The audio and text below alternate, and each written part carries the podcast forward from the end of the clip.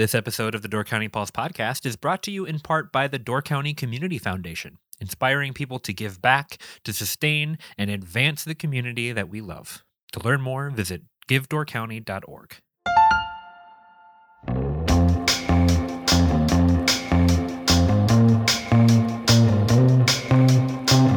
Hello, and welcome to the Door County Pulse podcast.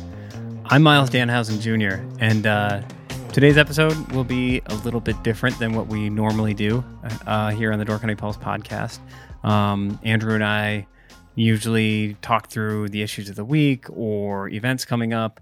Um, sometimes just talk about our, our own pet peeves, of course, and or we interview local people about what's going on in our community a couple of weeks ago, we talked a little bit about the Black Lives Matter movement and some of the local protests and the reactions of local um, police leaders and law enforcement leaders in regards to what was going on all around the country.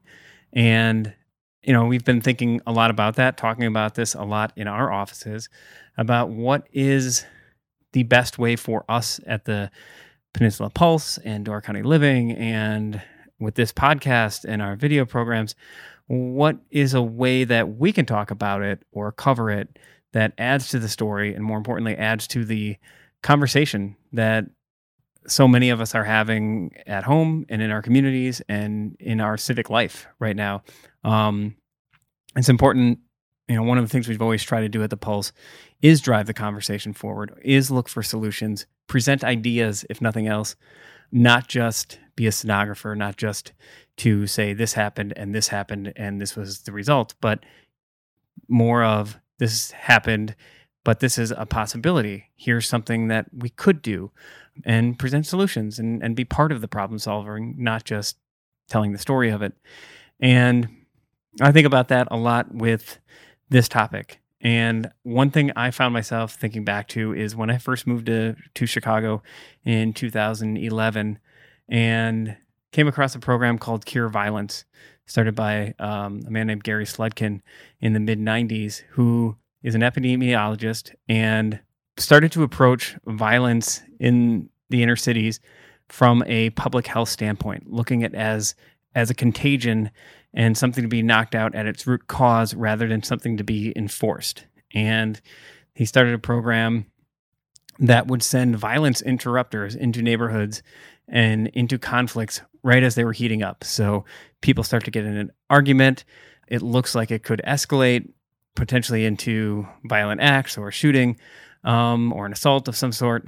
And these are neighborhoods where people, you know, they're they don't have the same relationship with the police that we might have here in Door County.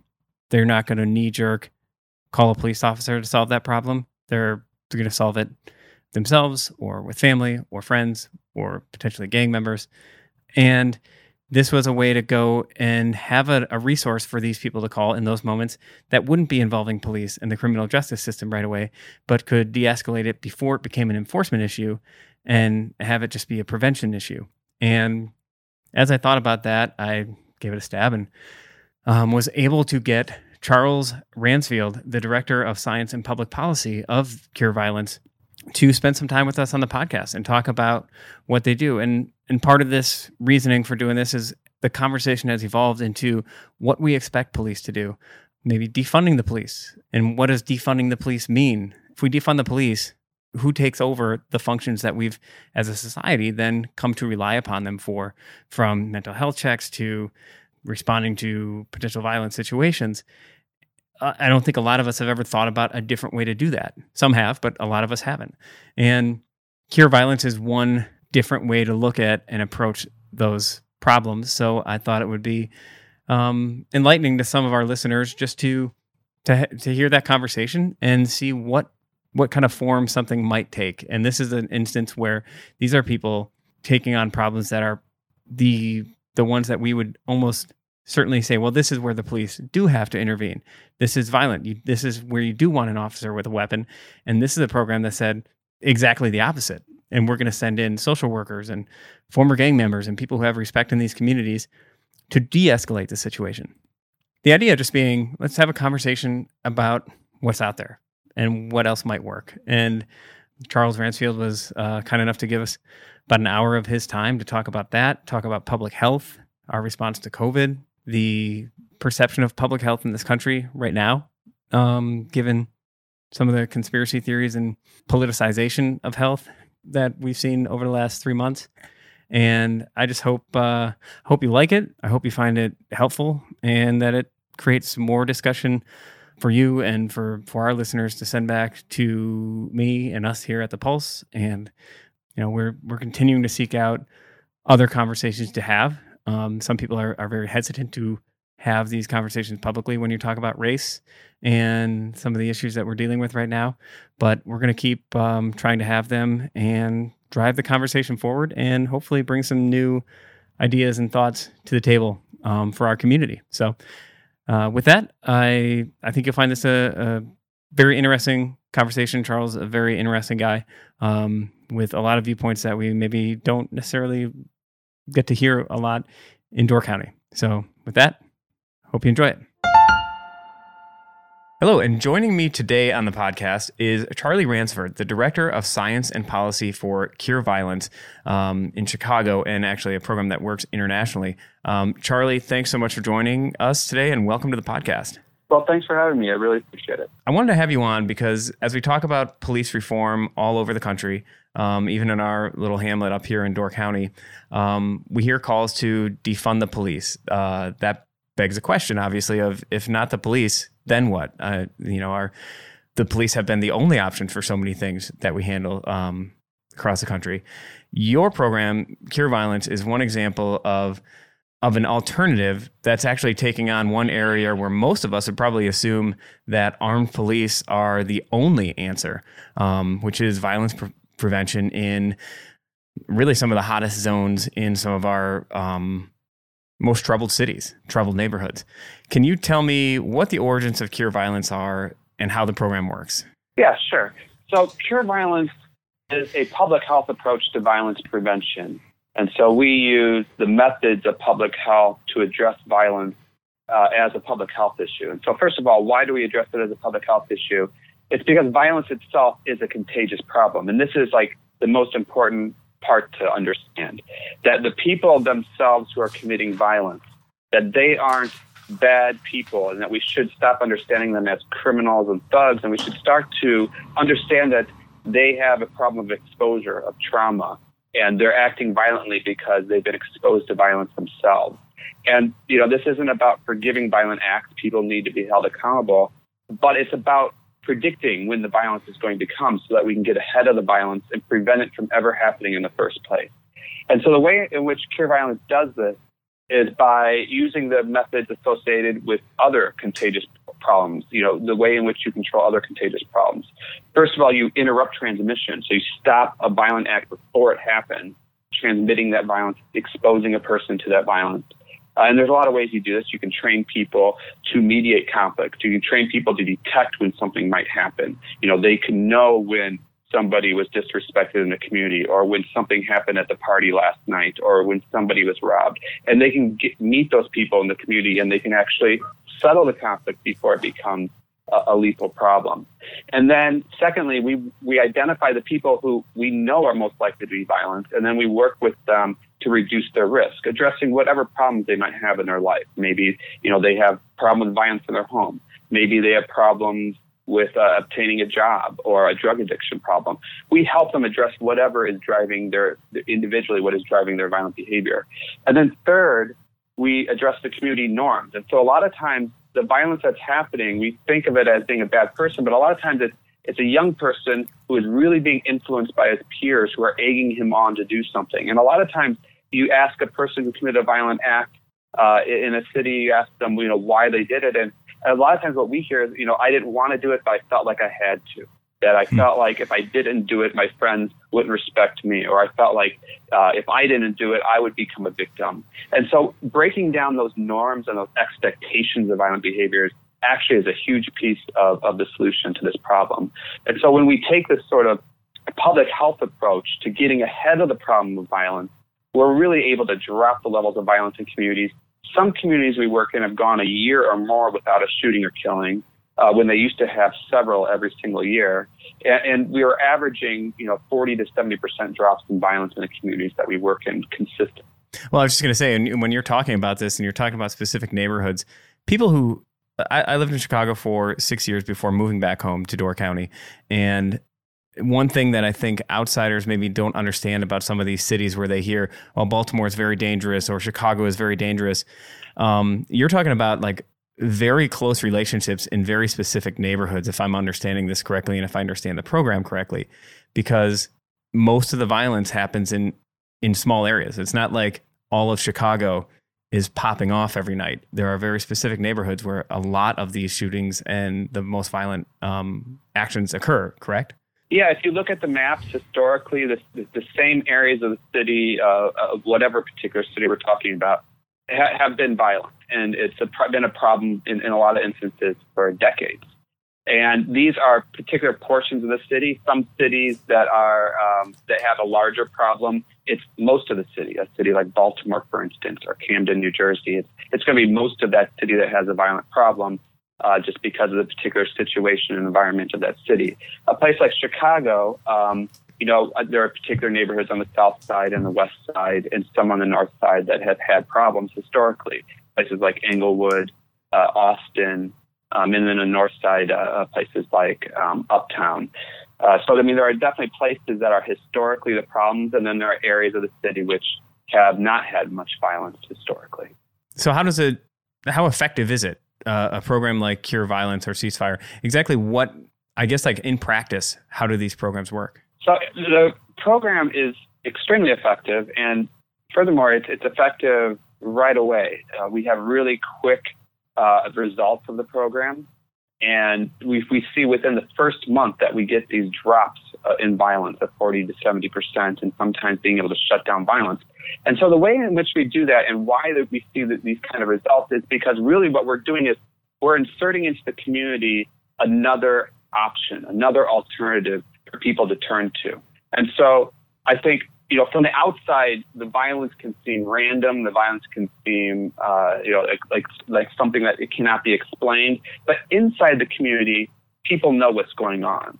They know that that violence resulted because of what happened the night before, or they know that this particular individual is carrying a gun and is has been involved with illegal activity. So it's predictable both in the circumstances and also the individuals. And so because we can predict it, when our workers go in, we can immediately respond to situations and to individuals to, to tamp down the violence. And so, you know, in a community itself, when we have a cure violence program, now all of a sudden, when there's a conflict brewing in a community, that person could call a cure violence violence interrupter to help them settle that dispute without having to resort to violence. Or maybe a loved one, a mother, knows that her son is involved in something. And, you know, they're not going to want to call the police on their son in a lot of instances they don't really have any other alternative. But when Cure Violence is there, they have a violence interrupter that they can call, who can go there and help talk their son or their loved one or their friend out of doing something violent. Maybe a lot of times it's the person who themselves is fearing that they're going to be a victim. And so they can contact the violence interrupter and say, hey, this person is after me. Can you help me settle this dispute so like that we can I can, you know, survive this this conflict that, that I'm having right now. And so really it's just putting another alternative in that community who can stop things before the police ever need to get involved. And so, you know, you, you introduced this, this whole topic by talking about how people don't understand how we can get rid of the, how we can, you know, reduce the role of police. And first of all, it's important to understand that there is a role for police. You know, when people break the law, we need to enforce that law. But there is so much we can do before the fact to stop those laws from ever being broken we can identify the people who we know and we can meet those people on the street and we can address whatever issues that person is dealing with to talk them out of it. And really what we have today in today's world is we have the police who are just dealing with too much. They're being they're being burdened by too much. They're being expected to be the mental health counselors. They're being expected to deal with with situations that aren't crimes that are lower level sort of grievances and things like this. These are all things that can be dealt with by non police people. They can be dealt with by mental health professionals or violence interrupters or outreach workers. And so, really, it's, it's, this is not about getting rid of the police. This is not about replacing the police. This is about reducing the burden on police so that we can get ahead of the problem and we could stop the crimes from ever being committed and so that we can make communities safer and not have to resort to police coming into a community to deal with things when it's too late. Well, you make a great point there in that what we expect out of police in terms of um, being able to go in and be a, a riot control uh, to stop speeding vehicles, and but then also to be a mental health professional or domestic abuse counselor in in a moment in a very tense moment, like the most difficult times of those particular problems, and you think of when what does somebody who actually pr- like spends their life doing that they they go for advanced degrees they spend years studying just that very specific thing to be able to be good at that. And then we are, are asking police to go and then do those same jobs. Yeah. And there's one other i think there's an important aspect to keep in mind here too. And that is almost always in cities the police officer is somebody from outside the community who's coming into this community to settle a dispute or to deal with a mental health crisis or to deal with somebody who's you know on drugs or having some other sort of issue.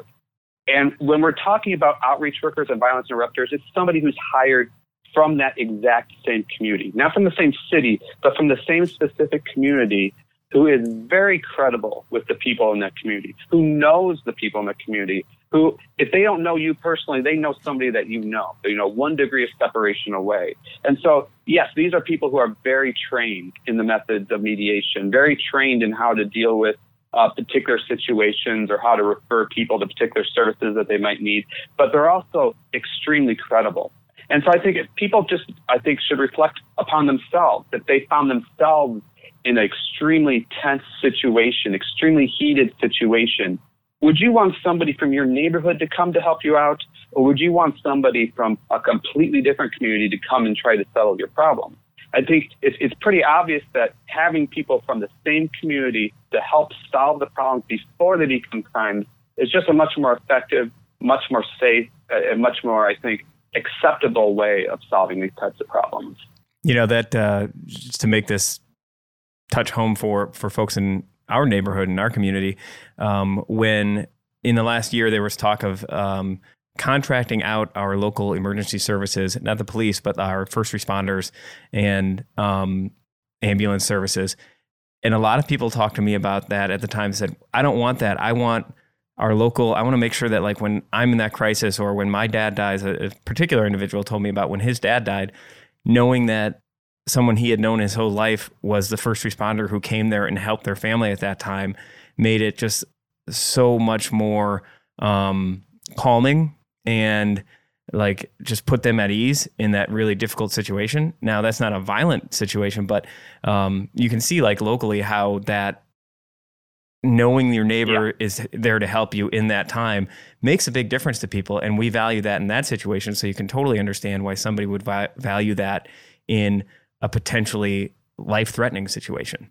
Yeah, absolutely. And what's standing in the way, I think, probably for the community that you're talking about with the emergency responders is they were probably trying to deal with a resource issue, trying to do things a little bit cheaper. Right. And what were they sacrificing? They were sacrificing something that was really important to the community. Um, and, and so hopefully they walked that back and didn't do that. And so what we're dealing with with the communities that, that we work in is a resource issue. That like these communities do not have the resources, do not have the funding from the city, do not have the funding from anywhere if, that to hire workers who are from the community to be able to help them solve the problem. And so, really, this is a resource problem. We need to prioritize this sort of uh, credible, acceptable way of handling problems within the community itself. We need to support communities and increase their capacity to be able to solve the problems themselves before they get out of control. And I think we'd find that that was you know, a much more efficient, effective way of doing things, not only from a monetary perspective, but also from a personal, mental health, physical health perspective, because we're getting in front of problems before they happen. People aren't being traumatized, people aren't being hurt, and so they're able to themselves have a life that is, is much less affected by the problems of violence.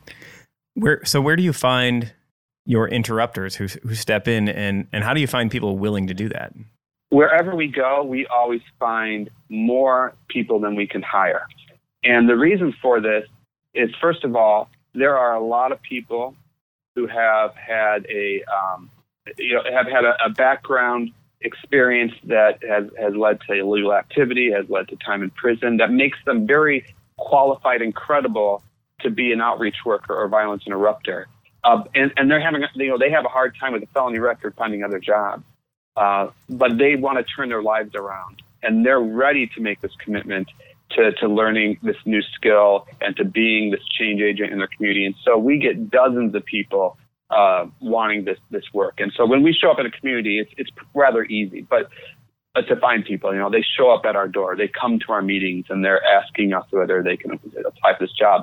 But the way that we really, I think, find that the best workers is we work with community organizations and we work with local stakeholders. You know, it might be a religious leader, it might be a political leader, it might be just a business owner or somebody who's just prominent in the community otherwise who know the people in the community and know who people are going to listen to, know who has that credibility that's going to be able to, you know, it's when I say credibility, it's not just you know the person from the same community who is the same race and the same background. It's got to be somebody who people trust, who people know and trust, and so that this person can not only go on the street corner where there are the people who are carrying guns and the people doing illegal activity they can they can now it's not just that they go to that corner, but that they can go there and be influential.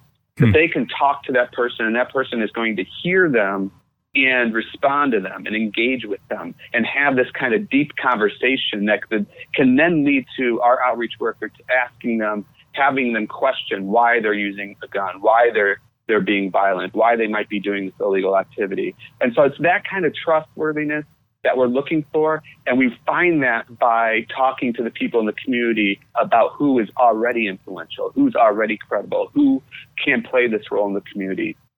And, and then, and then when we do find these people, we are very careful about who we hire. We have a hiring panel. And on that hiring panel, you know, we sit on that hiring panel. We a lot of times have a police representative on that hiring panel. Uh, we have members of the community, and we all meet this person and we talk about this person. And you know somebody might know something about this individual that might suggest that they're still on the other side of the law that they might still be doing illegal things. And so then we would not hire that person. You know we really do careful research.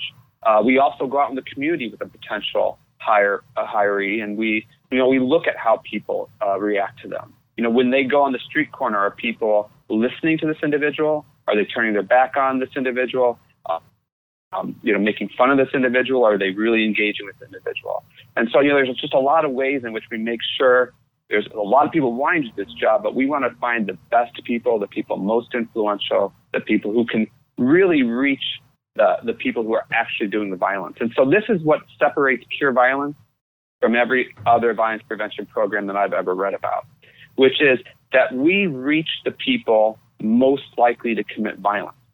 But a lot of programs are out there who help a lot of people who do a lot of good work. But to really reduce violence, you have to get those few people who are the most violent, the ones most likely to do a shooting. And we're really effective at doing that by hiring the right people and by really focusing and targeting on uh, working with only those who are most violent, likely to be violent. Hmm.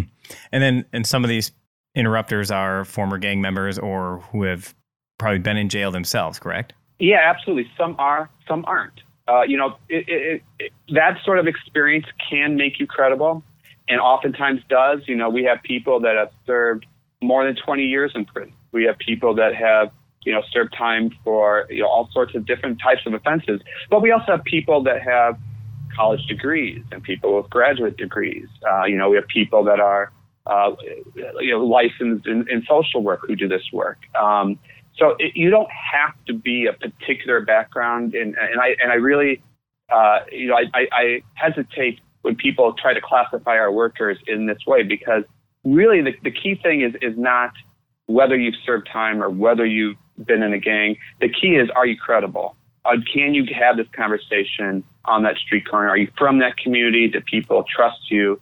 And so we find that in different walks of life. And, um, and you know, it, and furthermore, I'd say that for people who do come from a background, for people who have served time in prison or have been involved in a gang, when they come to cure violence, uh, it's really a, it's, it's a way of, of changing their lives. It's a way of professionalizing them. Uh, it's a way of taking their experience and giving them something positive that they can do from that experience. Hmm. And so we really, I, you know, I really hesitate to ever classify our workers as former this or former that because what they are today is is so much beyond what they might have done in the past. And I don't like to, you know, I think judge people by what they might have done one time in the past. I think the people that come to work for us have proven themselves in many ways. They've made up for anything that might have happened in their past. And they are truly professional, qualified, credible people who are, are doing just amazing work in saving lives. Well, those are important points about uh, people's past and, and how they get to where they are because it's you're not like once a criminal, always a criminal, right? And um, and yes, yes, exactly. The more you learn about certain neighborhoods, and when it's pretty easy, and I, I, I felt the same way in Chicago in in my neighborhood where I lived in East Humboldt Park, which um, mm-hmm. not not a terrible neighborhood, but still some pretty sketchy parts of it. Um, still some shootings.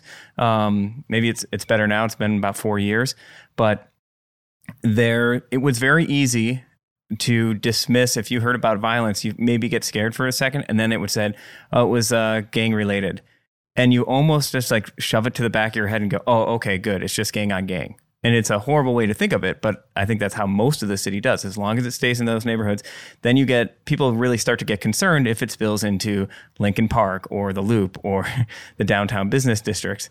And but as long as it stays in those neighborhoods, you sort of feel safe and mm-hmm. ignore it. And you you can definitely do that when you say gang on gang or if something happens to somebody, they say, well, he was gang related or gang affiliated. In some of these neighborhoods, it's almost impossible to not be somehow labeled as gang affiliated through a relative or just to get by in your neighborhood and survive. Um, and so yeah. I, I think we can paint that that term with a broad brush, but and I think maybe in some terms it's it's a way for us to have an excuse to say, okay, that that person's life didn't matter as much. What, what we're really talking about here is um, is, is the way in, w- in which race plays a role way in which we fund communities is what I believe. Um, I, I, don't think, you know, you, you said this, I think, which is that when it spills over into the downtown, people start worrying, right? That's fine. Mm-hmm. Uh, and, you know, furthermore, I would say, you know, if a shooting happened in Naperville, shootings happen in Naperville, get very upset and you see action.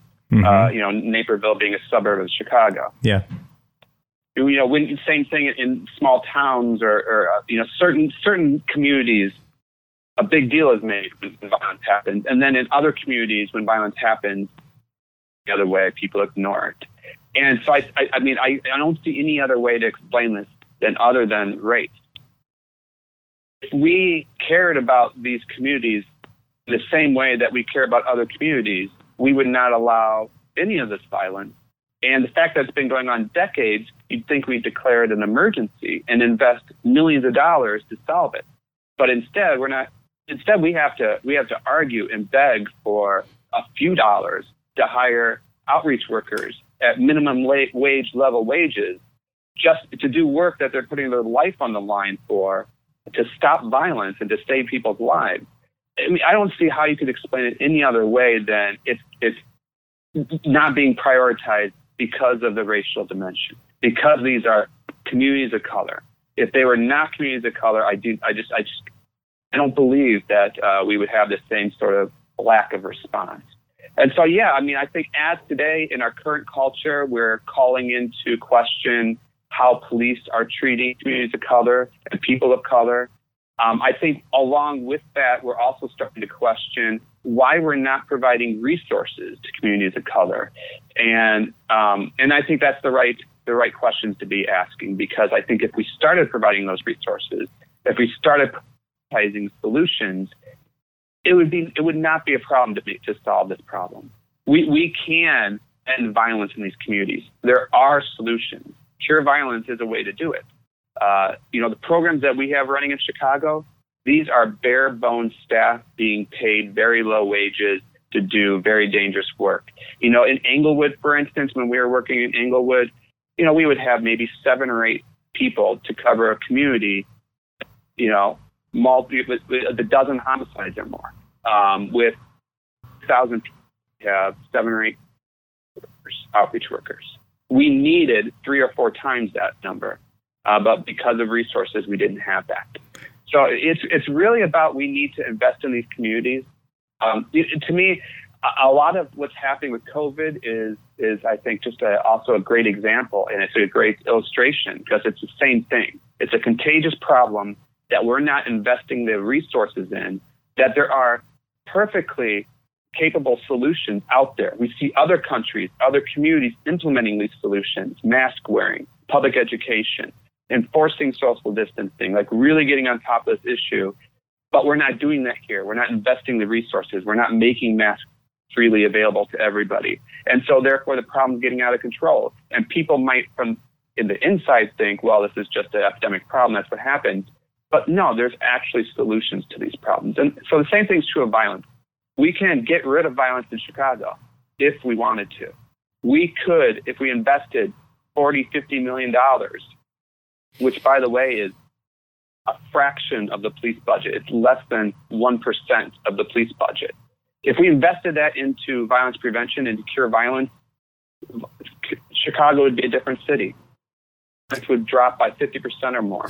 We'd see eventually violence becoming a thing of the past and communities that were once very violent becoming extremely safe. We see businesses flourishing. But because we haven't invested this money, and probably because we haven't invested money because these are communities of color that we have not prioritized properly, um, we have not solved this problem yet.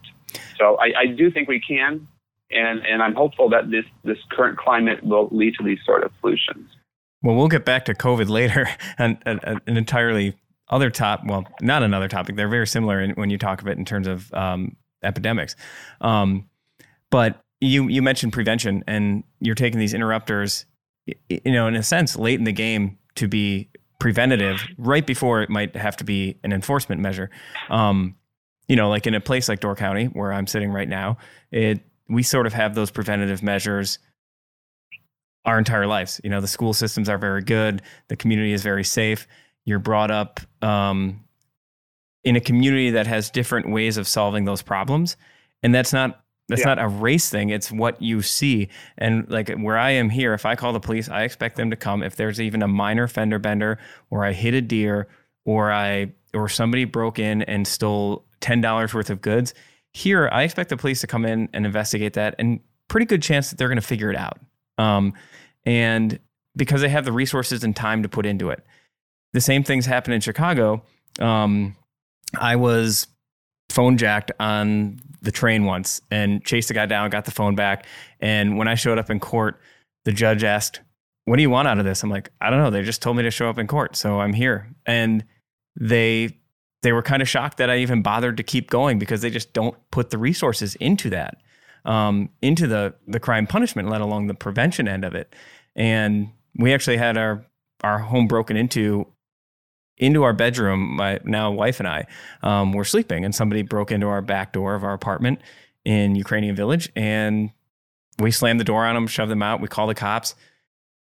Again, same sort of instance of like, yeah, probably not much we're going to do about this. And in this community, that would have been headline news somebody broke into somebody's bedroom there's a predator on the loose kind of thing um, mm-hmm. and that's a different environment that that people in in this community can live with that people in that community don't. So what that breeds, and this is from conversations I've had with other people from those communities, but um, what I'm told is what that breeds is like you don't expect the police to solve that problem. So you start to solve it on your own, whether that be through violence or retaliation or, uh, you know, most murders are not solved. So when we say like, oh, he got away with murder, that's actually not that hard to do in this country because especially in a place like Chicago where they they solve less than half of them, if I have that number correctly. So, um, I mean, do I do I have that kind of thinking about some of these neighborhoods correctly about what they expect police and and kind of the the community apparatus to do? First of all, um, in terms of police responsiveness, um, you know that's obviously a policing issue, and so I think you should talk to uh, police about why a, a, particular department might not be as responsive as another uh, department. Uh, I expect one that you would you would hear that they're overwhelmed and that they're dealing with much more serious stuff. But I secondly, I think if, if you dealt, if you were uh, asking people who had a, a bit more of a, a, national perspective, they would tell you that Chicago is pretty unique in terms of the police department. You can do some research easily and, and find a lot of examples and reports documenting that Chicago is sort of unique in um, in having problems with police. Um, and and hopefully with the new mayor, new police chief, hopefully they're dealing with a lot of that. Um, and I'm very optimistic that they will make some progress. But I think one of the things that you're really leaving out of this is the experience of the individual themselves that is in a community that is a violent community, say, let's just for example, say in the city of Chicago. So, you know, it, it's so there is this issue of, of you know wanting to call the police, you know whether you're willing to call the police, and uh, because of people's experiences, a lot of people are not willing to call the police because it would hmm. put them in more danger or put somebody they know in more danger, and so there is not, there is just a reluctance to call the police for that reason, and so a lot of times people maybe do either go or maybe take things into their own hands, uh, depending on the individual situation. Um, but I don't think that is a, a, you know a cultural thing. I don't think that is a thing about a particular city or a particular race. I think what that is is a police department across the country who have demonstrated that they're dangerous to certain people, to certain hmm. to people of color. And so therefore people are making a very rational and intelligent decision to not put themselves in danger. So I think you know, why why certain police departments in certain cities are not as responsive. I think that has a lot to do with it.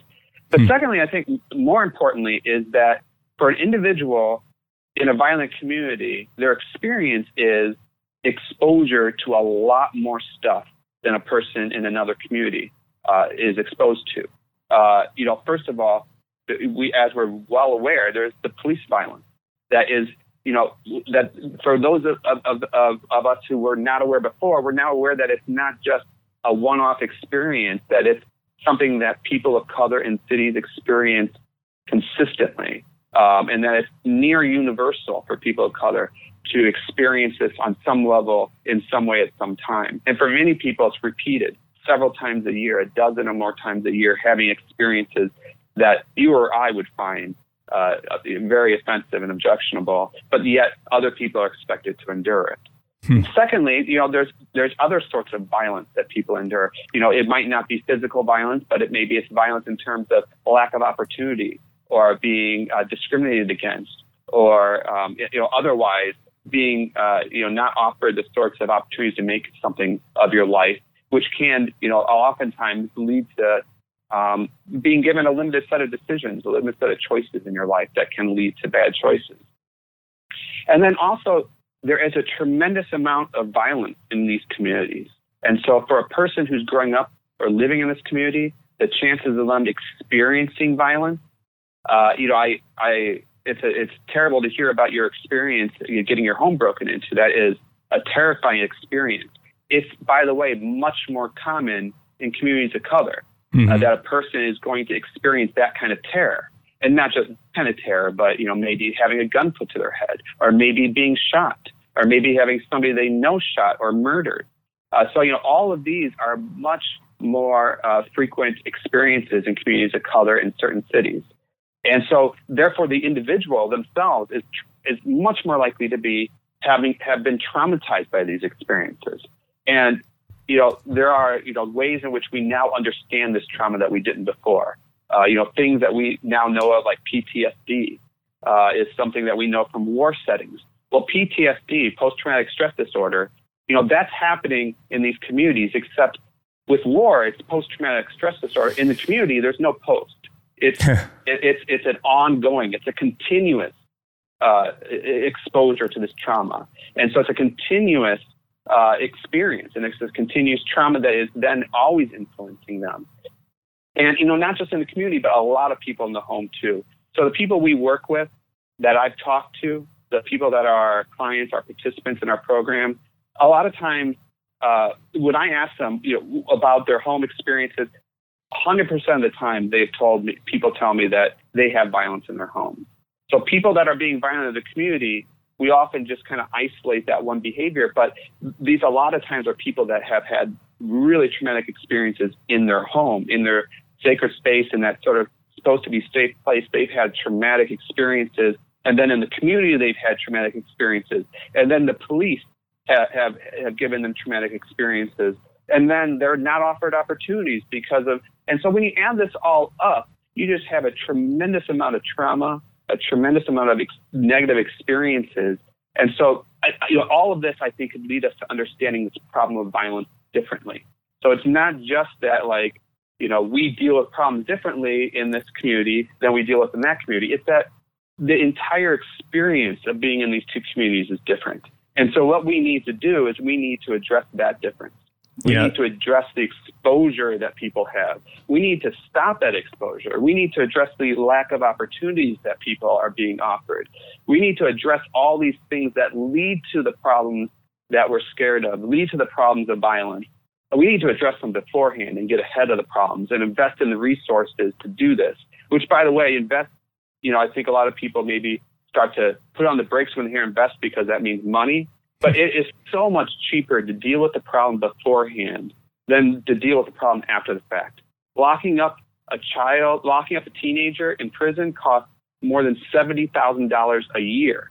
Locking up an adult in prison costs more than $20,000 a year, which, by the way, it should cost a lot more if we were doing it humanely. Hmm. um, but, you know, dealing with the problem beforehand, you know, we can have an outreach worker deal with more than a dozen different people and help them prevent them from going to prison, prevent them from inflicting more harm and more violence onto a community, and help them lead a more positive life. So, you know, this is just, it's the more humane way of doing things, it's the more efficient way of doing things.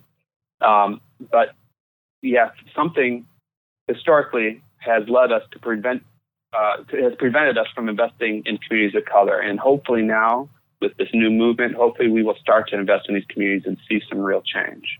Um, and, and thank you for putting kind of my one-off experiences into a, a, broader context there because it was like after having our home broken into, um, many days of just being on edge, not being able to focus, not being able to do my job, thinking about whether you need to move, whether your house is safe, whether that person's coming back. Um, mm-hmm. changing your locks, yeah. all of those things, looking over your shoulder, um, yeah. whether you and your loved yeah. one are safe. And to think of like in those days after that, you know, I, I, always thought I was pretty empathetic and had an eye toward what other people were going through in some of these communities, but it really made me go like, man, that that is every day in some places, or or at least a lot of the days for certain people and for certain children, um, which is you know, I'm a, a I was a grown man going through that, and it was, it was still pretty startling. Um, yeah, it's, it, I think it's uh, it's uh, worthwhile to reflect on the symptoms of PTSD. You know what this looks like because you experienced this on some level, and so you had some of this, and you know your experience. I, I, I you know, I imagine it was terrible, and it sounds like it was really traumatic. But I was lucky. Let's be clear. Like it was okay, nothing happened. Yeah, we exactly. got it. We we prevented anything worse from happening. If my wife hadn't been as quick as she was to jump out of bed and slam the door on the intruder, maybe they're sitting at the foot of yeah. our bed, and like, so it's pretty so, fortunate. so you were experiencing some of these mental health aspects of exposure to violence. You know, somebody invaded your. This is although you weren't hurt physically, this was a violent sort of breaking into your home. This is something that you experienced and and so you had this sort of reaction, which is you know it, it is a textbook sort of reaction when people are exposed to trauma. You know, you there are you know you have sleeplessness potentially. You mm-hmm. are more more irritable, more you know more easy to anger. Uh, you are uh, you know depressed potentially. I mean, uh, and, and there are a lot of things that make you more on edge, more uh, react reactive to things, to cues.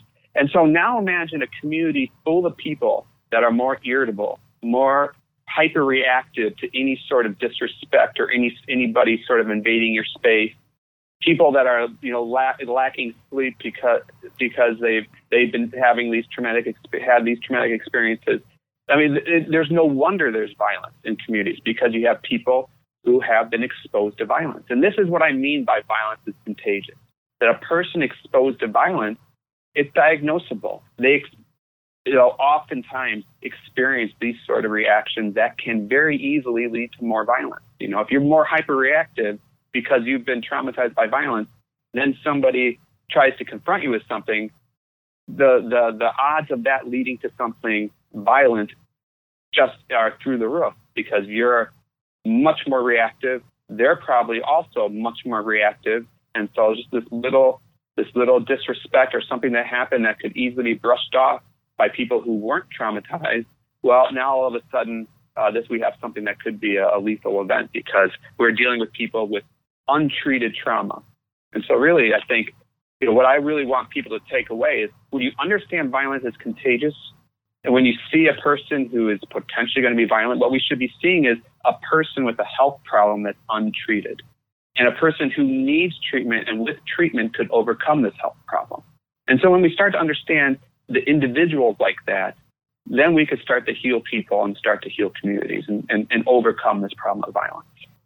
So you have this this pro- program in cure violence, and it's it's shown that it it works to varying degrees in different cities and different communities, and but then when you go for funding, I know that in Chicago there has been times like, and, and this isn't to say like you work like opposite of the police. Uh, the programs work in coordination with police, but how is it received by police and city and like the criminal justice system in most communities at, or in this in communities in Chicago? I know funding has been given and taken away.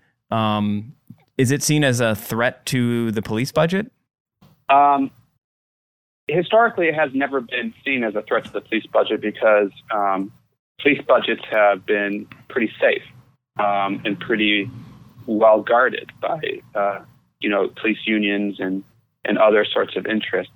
Um, and in terms of like our reception with police, when we're in a community and when we've reached, you know, we we've managed that relationship, we've you know met up with with police uh, captains and we met up with the beat level cops.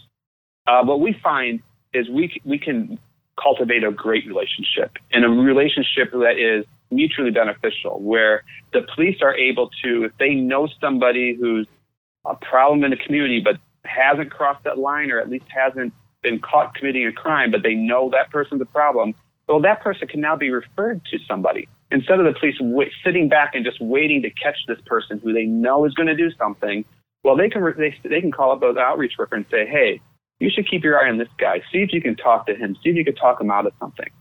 Or a lot of times, what happens in the community is there are people congregating on a corner, and the police, you know, the, in a normal situation, the police would go there and break that that that congregation up. They would, in some cases, that might lead to some violence. It might lead to arrest. It might lead to a situation like with George Floyd, where where a person is is injured or killed. Whereas if you have violence interrupters and outreach workers in the community, that police officer doesn't need to break up that street corner. He could just say to his friend, the outreach worker, hey, can you help me out with this situation? Like this is leading to something that could be dangerous, and I was wondering if you could help me break it up. And and our outreach worker can go in there, knowing the people on the corner, trust being trusted by the people in the corner, and they could talk them into, hey, can you go down the street? And how about you? You know, hey, if you don't do this, you know, they might get you're drawing the attention of the police. Do you really want to do that? Why? And they could talk people out of whatever it is that, that they're doing. And so really like when, when it's seen in the proper light, we're a tool for the police to be able to deal with situations that they can't deal with, that normally they would be called in to deal with, but they don't really have the ability to do it other than making arrests and cracking skulls. They can call in the outreach workers to deal with that situation. So we could take a lot of things off their hands. We can make their job a lot easier, a lot safer, because some of these difficult situations and difficult individuals, we can get in there and deal with them and talk them out of things and prevent them from doing anything bad beforehand. And so that the police don't have to go in there and create a situation that is volatile, that is potentially dangerous, potentially lethal. Um, so we can deal with it. And so that's when it's seen in the proper light. Now, I think there's also, though, this sort of paradigm, this like perspective or lens in which we understand violence. And that lens is currently criminal justice. And I think, you know, you kind of opened the, the show with this idea of, of, you know, we, we're used to turning to the police. You know, this is what we do. You know, when people think of violence, they think, well, that's a police problem. That's, you know, what can the police do to solve this problem? And so that's, that's because we're all in this criminal justice paradigm where our problems in our community, who solves them? The police solve them. Why? Well, that's all we have. That's, that's how we solve problems. That's what we've been doing. We need to change that paradigm and we need to start understanding a health perspective that people who are being violent, that it's not bad people, not the cops and robbers where we have to catch people. It's a problem of health. That person has a problem of exposure. Why? Instead of asking, you know, what did you do? You know, we're asking, you know, what happened to you to make you do this? We're, you know, we're trying to understand a person's experience, not to excuse things. Uh, people have to be held accountable, but so that we could prevent anything from happening. Because when we understand a person's experience, understand that maybe they have a problem in their home that needs to be solved. Maybe they have a problem with drugs that need to be solved. When we understand the individual experience, we can solve those problems and we can prevent violence from happening. And so, you know, when, when it's understood in that light, when we get away from understanding community problems as a police problem, we understand community problems as a health problem or as a community problem, then we can start to understand these different solutions. And so, you know, it's not just police, but it's everybody in the general public has to start to understand communities and people differently, and not as a problem for police to deal with, but as a as a as problems that people in the health and social services field can can address much more effectively because essentially these are health and social service problems, not policing problems. You know, in our community where this might um, connect again to, to people around here is um, like any place in rural Wisconsin, you do have a, a, problem with drinking and driving. And you can either catch people when they have um, driven drunk or after they kill somebody else driving drunk or kill themselves, or you can take measures beforehand um, to you know there there are some programs where um, in certain neighborhoods where they have where they've had repeat offending drunk drivers where they have gone around and police rather than waiting for them to do it again they go to the liquor stores they go to the bars and say hey this guy just had his third DUI he's hanging around this neighborhood. Here just so you know like if you serve him the, the likelihood of him driving drunk is pretty high. So even that small measure is one one way to do that, and there's probably a much more concerted way of doing that um, to try and prevent people from getting the opportunity to get drunk to get behind a wheel. Um, so a lot of mm-hmm. different yeah. ways to intervene that don't fit our kind of structured paradigm of oh, it's got to be police doing this enforcement action.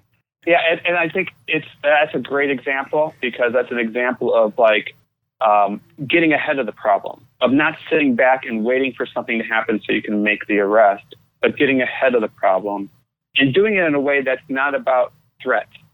You know, it's about going to the bartender who's probably friends with the guy and, and who can make this point to this individual in a different way that's not threatening, but that is, hey, I'm looking out for you and you don't want this to happen to you. I'm not going to let this happen to you. And so, I, you know, I think that's a great idea. And I think that's like how we need to start thinking about these problems is, uh, you know, not about catching the bad guys, but about helping people. Uh, you know, people with DUIs, they have a health problem, by the way. They have an mm-hmm. alcohol problem that's diagnosed, now understood as a health problem. Drug addiction, now understood as not a criminal justice problem, but more so as a health problem. And we're going to eventually get to the point where we understand violent behavior as not a, a problem of bad people, not a criminal problem, but as a health problem um, that occasionally police need to be involved in, but a health problem that most of the time we manage and deal with with health people, just as we do with drug addiction, just as we do with alcohol alcoholism. You know, earlier you talked on uh, t- touched on the the pandemic, uh, the COVID crisis that everyone's dealing with, and our very disjointed response to it um, nationally, city by city, state by state, county by county in the state in in the case of Wisconsin. Um, you're in the public health world. What one thing that we've seen is people who generally would say like, well, this is just based on evidence that we have, so here's our recommendation, are now being seen as political actors, and health advice is being seen as um, political advice almost. Um, What is it like to be in your field and to, to be someone who deals with public health problems every day and to see this uh, this cultural shift in it, just the way that that your profession is being looked at or construed or?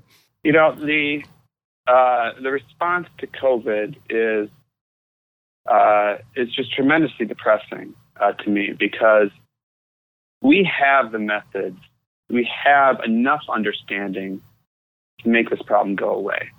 Other countries have been successful in making this problem go away. It's not very complicated.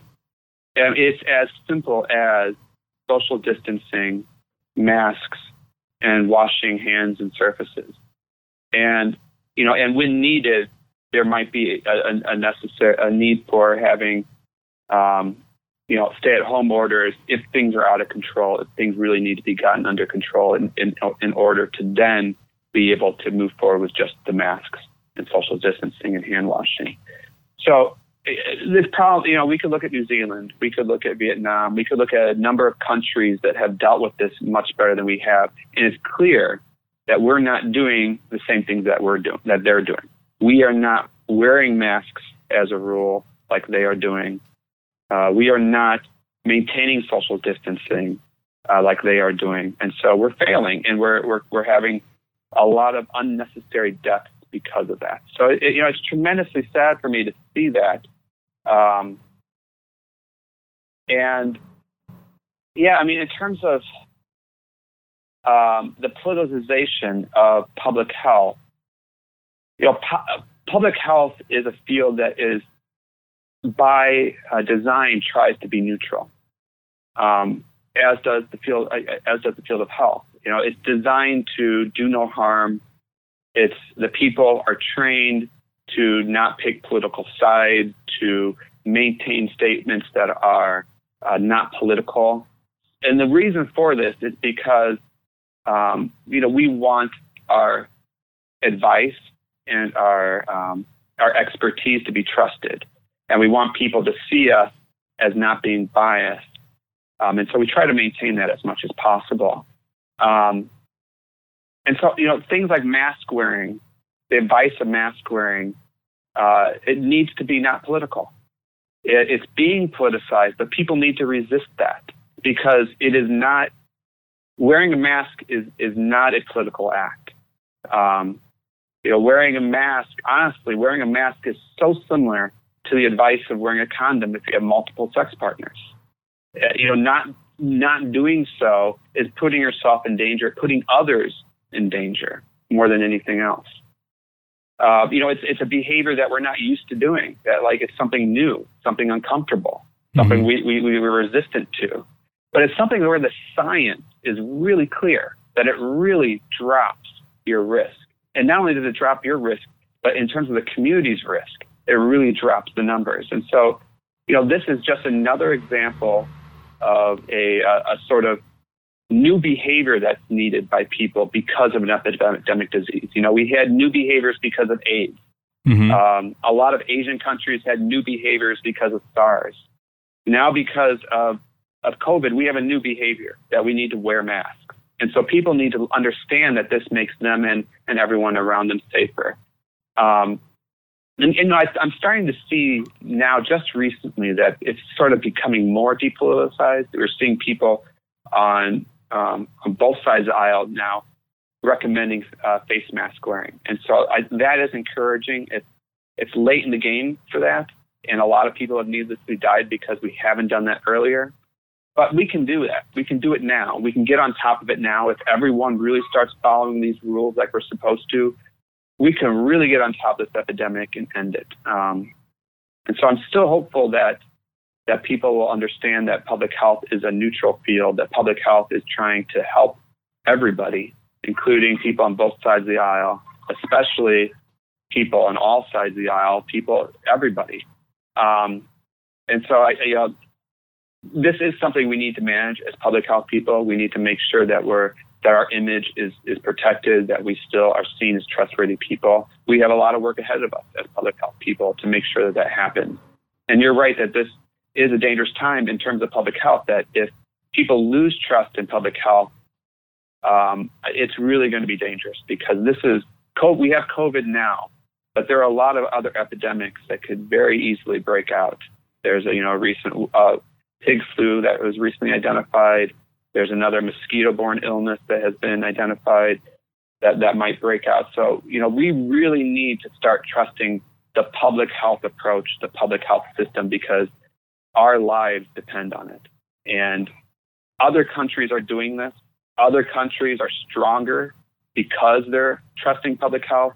And so, if we want to maintain our status as a strong country, we need to get behind public health to protect our communities.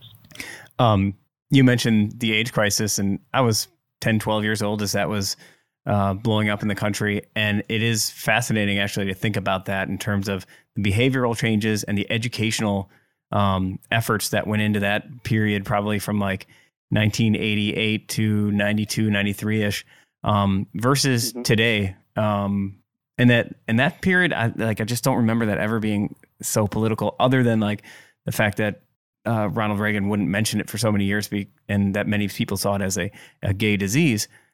But I mean, in terms of once they recognize that we're gonna, this is a national crisis, like a, it was well accepted, and public health seemed to be very trusted on the national scale.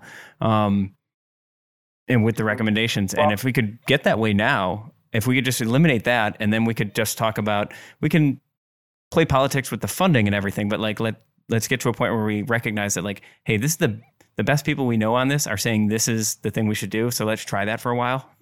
At least get to that basic level. We could move forward. Well, I, I, the AIDS example is just a really great example because I think people are familiar with it in the U.S and experienced it, and so I think they see a lot of this. But you know, it's really interesting how, how you presented this because you know, 88 to 8 to 93, yeah, there was a real effort to really get on top of this. But you know, the AIDS epidemic broke out in the early 80s. I think mm-hmm. it was 1981 mm-hmm. yeah. in the U.S. And so between 1981 and 1988, there was a lot of politicization and a lot of also a lot of uh, stigmatization. That's a great uh, point. You know, HIV, was seen as a problem of gay men. You know, it was a gay men problem, and it was we we really stigmatized gay men because of HIV/AIDS, and and it was also politicized because of that. In the same ways, in similar ways that, that COVID is being politicized, and that happened for years, years that happened. And by the way, it wasn't without cost. It wasn't like that. You know, that you know, the, the the HIV first of all crisis was able to spread in the U.S because we did not get on top of it in the way that we could have. And furthermore, it really spread in Africa because we were failing to invest in solutions and prevention in Africa in the ways that were needed to really get on top of that crisis. So it was a totally preventable crisis as well and was allowed to get out of control because of these sort of biases and this sort of politicization. And so what happened with, oh, and by the way, also like HIV, you know, there, there there's no vaccine for that. Mm-hmm. Uh, you know, there's not. You know, we had to. Forty years later.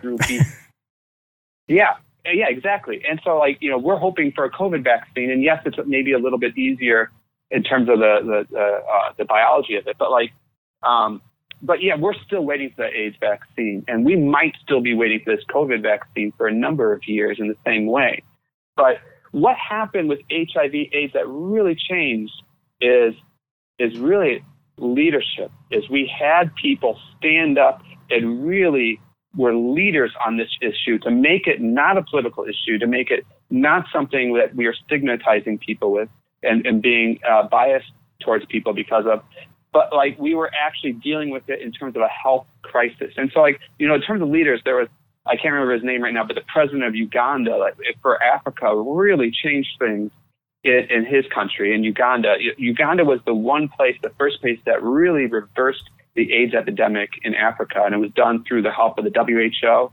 Actually, my boss Gary Slutkin was very heavily involved in that, and and, the, but the president of Uganda made a huge difference. And why? Because everywhere he went, every speech he gave, he talked about AIDS and he talked about wearing a condom. He talked about limiting sex partners. He was everywhere he went, he was spreading the understanding of how to keep yourself safe, the understanding of how this would spread. And so that's the kind of leadership, you know, it's not just saying it once, it's not just putting out a report, it's saying it over and over again, using the sort of Coca Cola, Nike advertising method of just repeating it so much that it's ingrained in your brain and you understand the transmission of this disease and you understand how to keep yourself safe. And then, you know, and then also like in terms of leadership, there's a lot of, I think, famous, prominent people who could play a role. HIV AIDS, you know, I really am brought back to Bono of U2 and how he really changed the landscape of the AIDS response by a simple meeting that he had with Jesse Helms. And you could research this. It's, I think it's documented on the internet in different places. But where basically Bono, as a Christian, sat down with Jesse Helms as a Christian, and he had a conversation about, as a Christian, our response to the HIV/AIDS epidemic in Africa. And he had that conversation in a credible, trustworthy manner as a fellow Christian, and he made his case and he changed Jesse Helms' mind on this. And that's what unlocked millions of dollars of funding for Africa to battle this AIDS epidemic. And that's what really changed the HIV AIDS epidemic and why we're now able to be in a different place than we were. You know, obviously it's still a very prominent uh, and, and, and disease that, that is out there and is very dangerous, but it's not the disease that it was. It's not out of control like it used to be. And we're, we're managing it in a way that's much more effective than we were before. And a lot of that's because of leaders, leaders like President of Uganda, but the leaders like Bono, were able to step up and really convince people, make it a non-political case, make it something that everybody can get behind. That's what we need to happen with COVID. We need that sort of repetitive messaging, wear a mask, wear a mask, and this coming from both sides of the aisle. We need prominent people to be meeting with those who are spreading misunderstanding, who are standing in the way of solutions, and they need to make the case one on one, convince people to change their minds so we can get on top of this. That's how uh, that's how minds are changed. That's how people are convinced. That's how we overcome something like COVID. Um, well, Charlie, those are all great points. Um, I, I, think back on for me as a young sports fan, uh, basketball fan growing up, and then when when Magic Johnson announced that that he had HIV, um, just how much of an impact that had on the sports world. And I remember watching that at the time, coming home as a I think I was 13 at the time, seeing that on the nightly news and thinking, oh my gosh, Magic Johnson's is going going to die within a couple of years, and yeah, you know we have treatments for it, but the disease is still there. Um, but mm-hmm. yeah, like you said, those those prominent figures kind of waking people up. And now I, I, did see that like Mitch McConnell is now tweeting out to wear a mask, and Dick Cheney's tweeting out to to wear a mask. Um, potentially that that starts to change things, but we all know where the most prominent person who could maybe send that message would be. Um, Charlie, thanks yeah. so much for taking the time to join us today and and talk about a very complicated issue and and hopefully clarify some things and and spark some other discussions for a lot of our listeners and readers about um, something that maybe we don't deal with every day, but you know, funding comes at a state level for so many of these programs. It is something that you know we contribute to, even if the the direct impact is not like right here in our backyard. At least we don't think it is. So, thanks so much. Yeah, my pleasure. And, you know, I would just encourage all your, your listeners. I, I know people want to be involved and help. One of the best things, you know, obviously you can go to cvg.org and, and support our organization, but one of the best things is just spreading the understanding. Have conversations with people around you to help everybody understand violence as a health issue. If you could change the minds of people in your orbit, we could change the minds of everybody. And so just have these conversations among the people you know, among the people that trust you, and let's change people's minds so we can get on top of violence. All right. Thank you, Charlie, for having that conversation with us today. Yeah, my pleasure. Take care. Thank you so much for listening to the Door County Pulse podcast. If you want to support us at the Pulse, check out doorcountypulse.com slash shop, where you can get a weekly Pulse subscription purchase some incredible Door County artwork from Pulse artist Ryan Miller, and much more. We hope you've enjoyed the Door County Pulse podcast, and we will see you next time.